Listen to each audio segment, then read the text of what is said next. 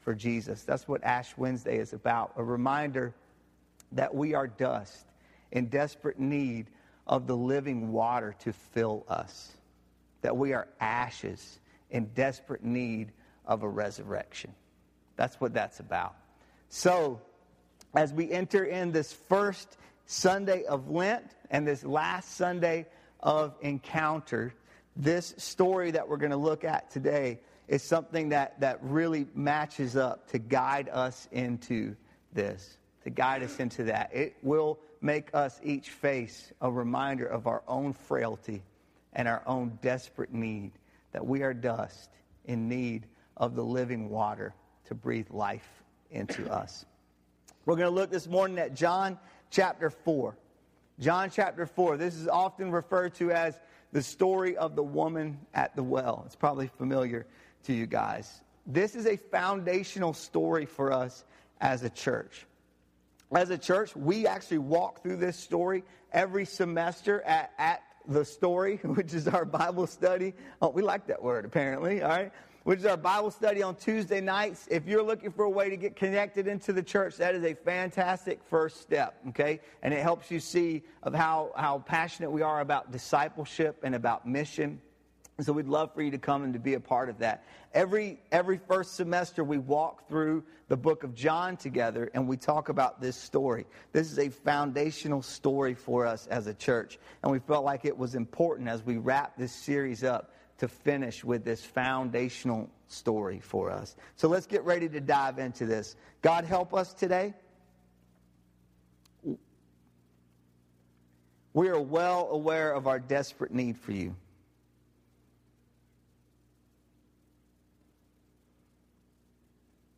But we ask still for the disruption. That you would shake us awake even more to that.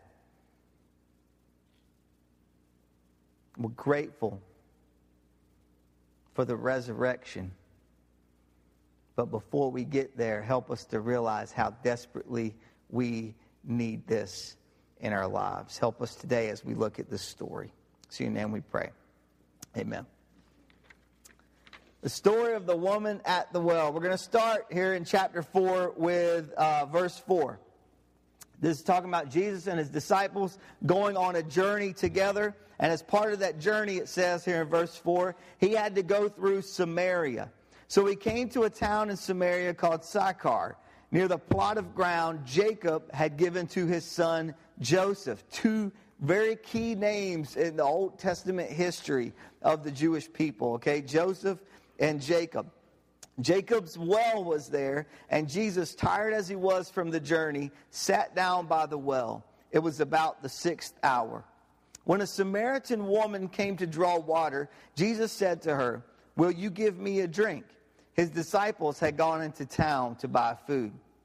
The Samaritan woman said to him, You are a Jew, and I am a Samaritan woman. How can you ask me for a drink? And then there's this statement in the parentheses there to close that verse that says, For Jews do not associate with Samaritans. Now, this is a, a, a, statement that's placed in here to give us some context for the story, but it's almost like this passing statement, right? For Jews do not associate with Samaritans.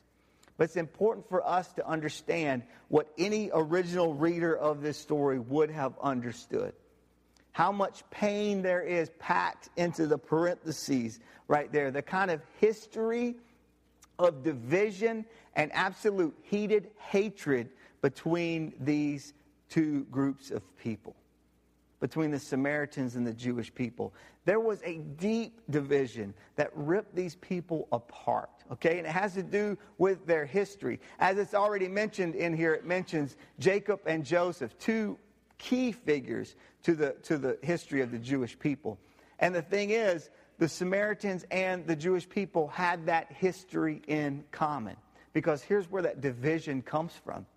They actually are descendants of the same people. But somewhere along the line, through the course of the exiles, when Israel had been conquered and, and taken into exile, some of the Jews stayed completely true and were very focused on staying true to their roots. Others began to, began to mix in with the culture of their conquerors. Okay? And as that happened, they began to adopt some of the practices of, of, of, the religion there. They began to adopt some of the other cultural practices. They began to, to marry in with people from that culture. And as a result, years down the road, we have the Samaritan people. And as a result of that, we have this deep, deep division because the Jewish people refused to forgive them for doing that. They felt like they had sold out, and they could not forgive them for doing that. Yet they have this shared history. But at the break point of that history is the break point of their relationship, and they refuse to forgive them for that. The hatred here was deep. It was deep. And they felt like they had not just sold out the, the people of Israel, but they felt like they had sold out God Himself, and they would not forgive them for that. The division was deep, was deep.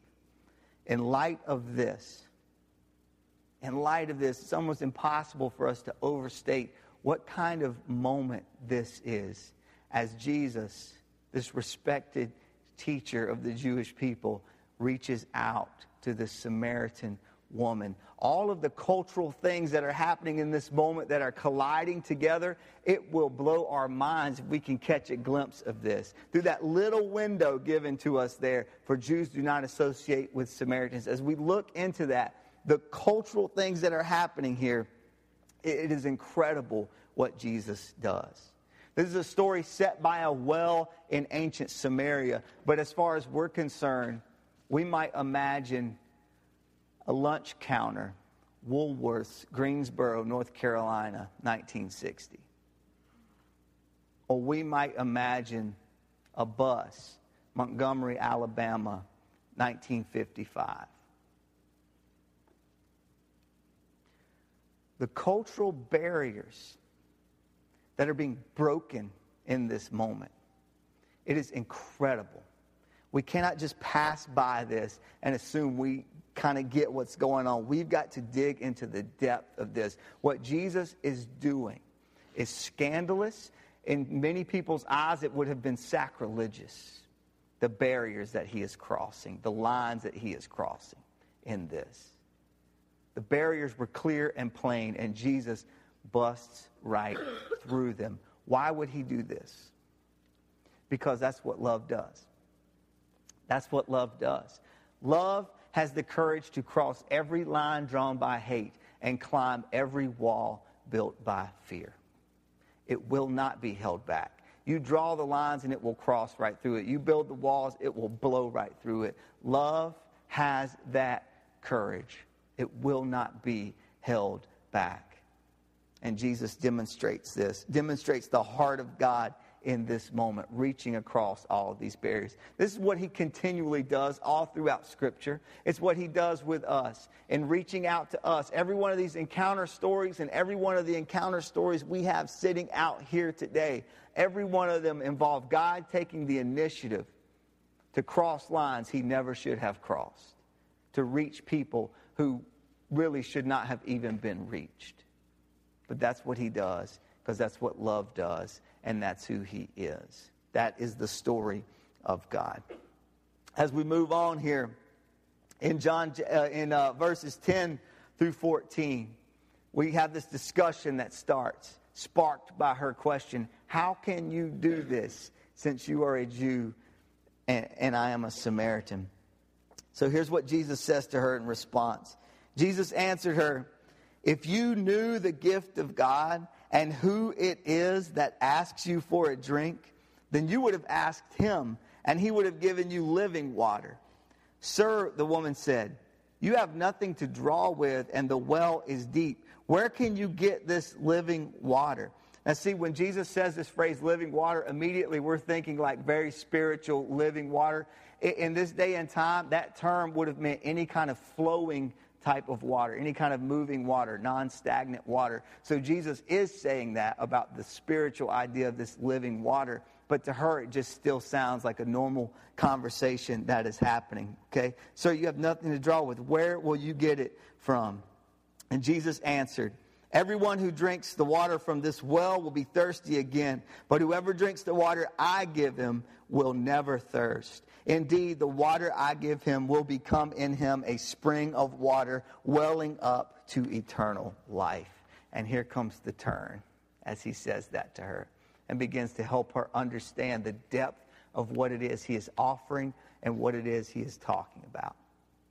Now, when we see him talking about water, then immediately what comes to mind are, are all of these times that water shows up in Scripture. It's a powerful symbol all the way through Scripture.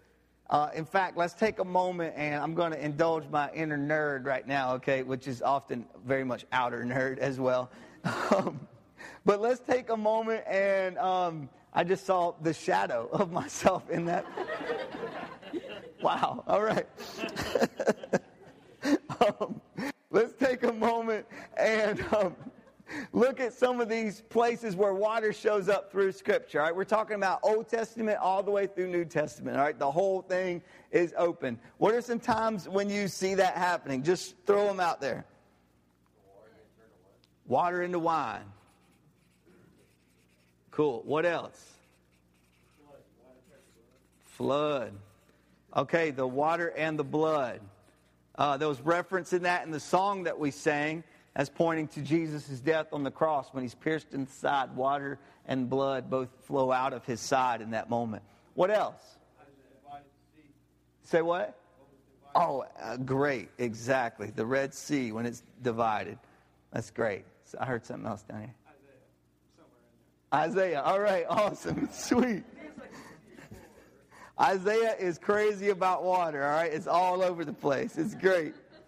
It's great. Baptism, awesome. Jordan River, baptism. Jordan River has both, it has the, the when people are being baptized in, in the Jordan, but also when Israel crosses into the promised land. God repeats somewhat the Red Sea miracle by crossing the Jordan. Yeah.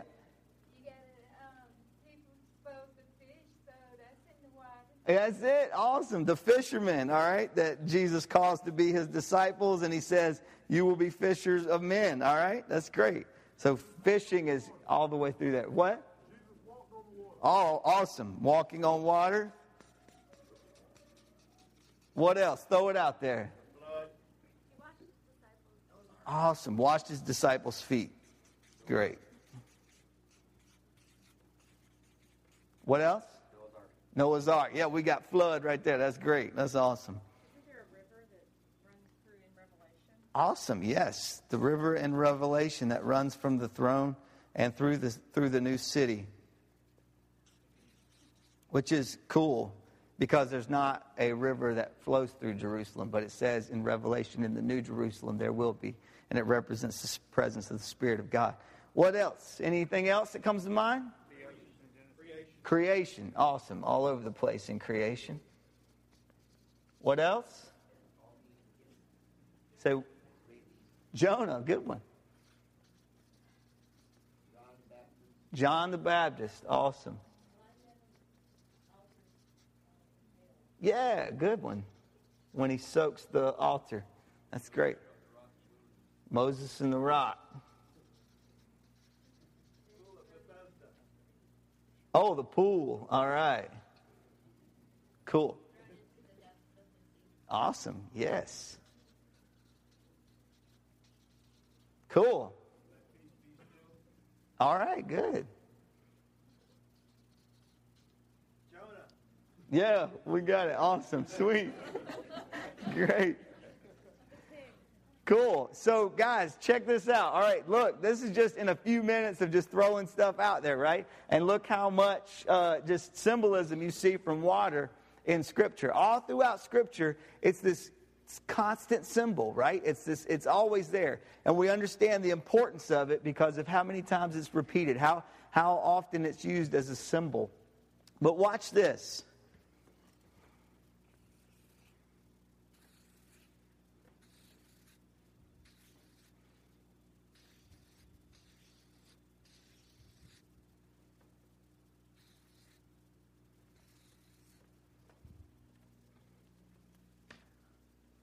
All of those just in the book of John. All of these references right here show up in the book of John. So if, if we're throwing these out on here and we see how, how what a powerful symbol it is through Scripture, now look and take a realization of how much of an incredible symbol this is in the book of John.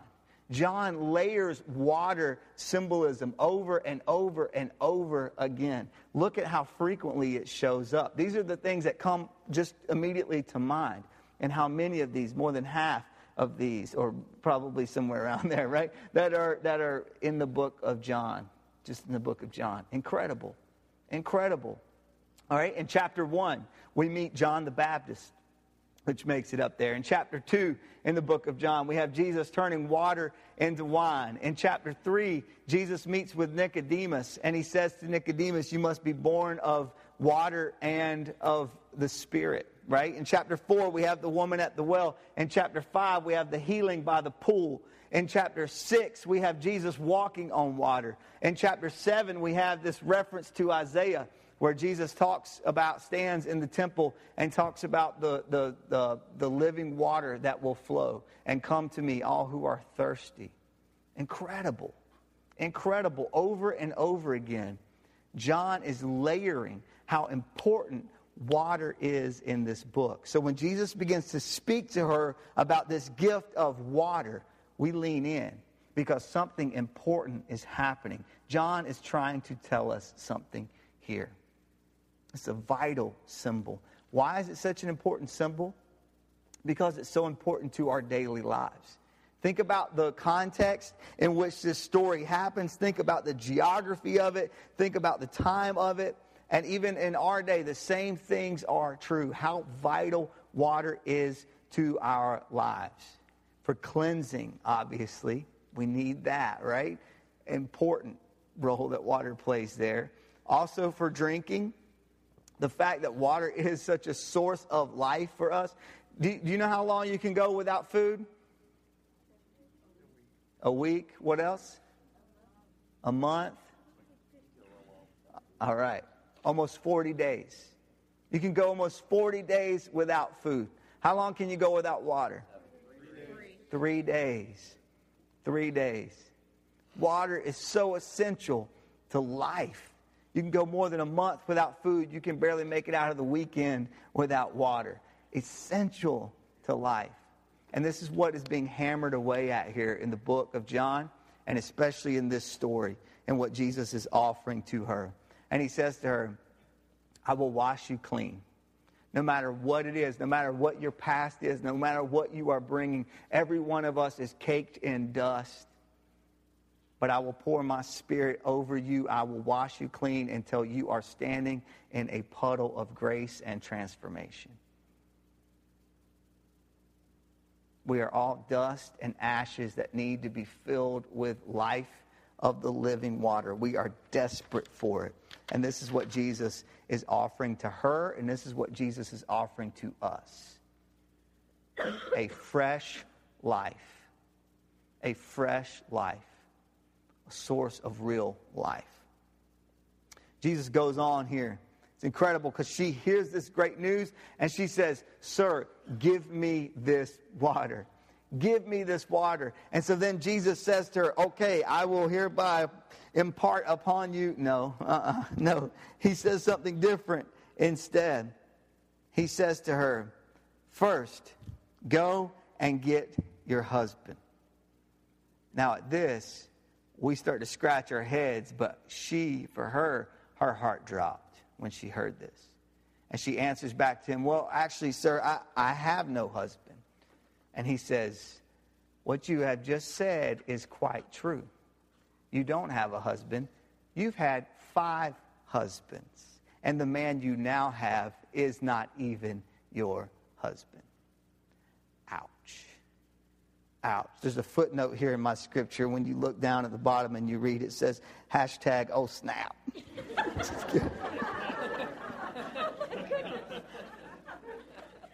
the message version. All right.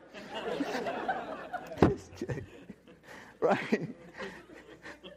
We we hear this and we're like, oh man, Jesus just put her sin right in her face, right? She's like, yeah, I want this living water. And he's like, oh yeah, well, let's talk about your husband's situation real quick, right? And it's like, oh man. This is crazy. And so Jesus just puts it right in her face, and he's like, You have been this promiscuous woman. You're jumping from one man to the next. You can't even stay with a man. You, you get tired of one man and you're hopping to the next man. You're from one bed to the next. Right? Isn't this what Jesus is saying to her? Is this what Jesus is saying to her? What do we know about women guys, not much. What do we know about women in this time and in this place? Take yourself out of our normal context when we're just reading this sitting where we're at. Put yourself in this time and in this place of where this event is happening.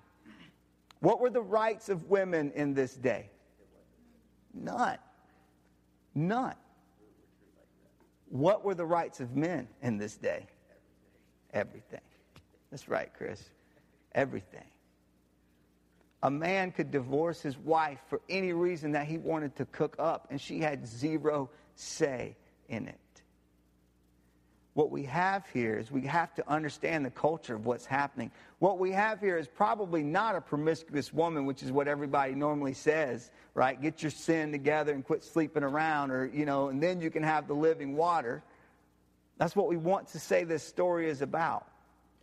But as we look into the background of it and the culture of it, what we begin to realize is what we have here is not just one woman who's jumping from one man to the next but a woman who has trusted someone, someone who's going to be the source of her protection in the world at this day and time, someone who's going to be the one who will be able to provide for her in this day of time, trusting herself to this person, and time and time again, that trust is broken.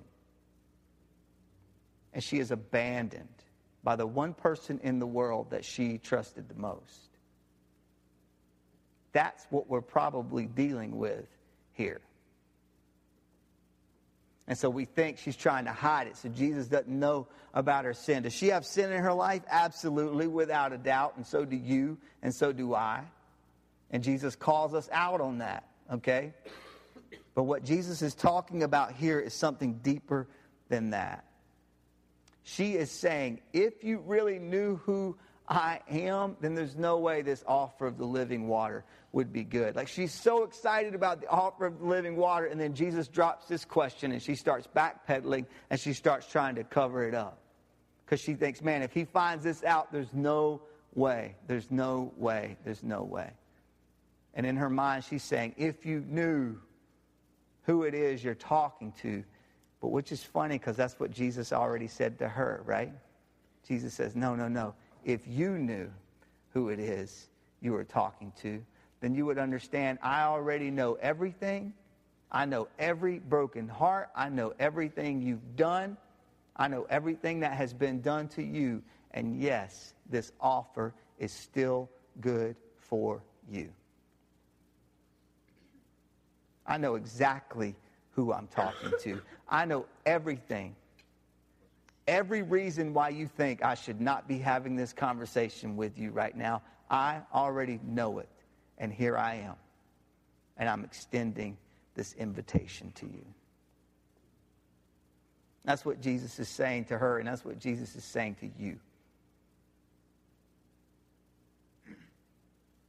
All those reasons that are popping up in your mind, that you're cooking up, all the things that you're digging back up of the reasons why God's grace can't help you, Jesus says, I already know that, and I've already defeated that. This offer is for you.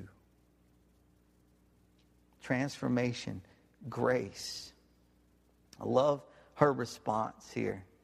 It says in verse 28 leaving her water jar behind leaving her water jar behind. When she goes on, she embraces this, what Jesus is talking about. She believes and she begins to move into a brand new life.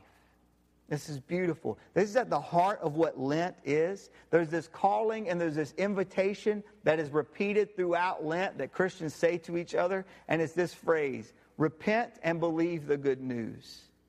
Repent and believe the good news. This water jar left sitting here by the well is a beautiful symbol of repenting and believing. And Jesus is inviting you to do the same thing. Turn from the life you were living and believe in the life I want to live through you. Believe in the life I am offering to you. Believe in the life I am giving to you that I want to see well up in you like a spring of living water, giving way to eternal life. This is the offer, and it's for you. It's for you. What happens next as the story goes on? It says that she goes and, and, and she tells the people, Come and see the person who has told me everything I've ever done, which isn't true, right? But he hits at the heart, and then the rest of it just comes together, right? He knows everything. Come and see him. And there are people in that crowd that's like, uh, no thanks. I'll be going the other way then, right? But for the most part, the crowd, it says, come to him. In one version of Scripture, in one translation, it says that the crowd came streaming out of the city to Jesus. What beautiful water imagery happening there. Streaming towards the living water, the one who can wash us clean and give us this new life. An incredible thing happens. They ask Jesus to stay, and it says that all of them begin to believe, not just because of what they've seen in her, although that was the spark that was why they believed in the beginning. But then they hear Jesus' words for themselves and they believe. Interesting thing that's mentioned there it never talks about Jesus performing miracles in that community, and yet all of the people believed. Often through the Gospels, we'll see Jesus performing a miracle and then belief happens because of what people see.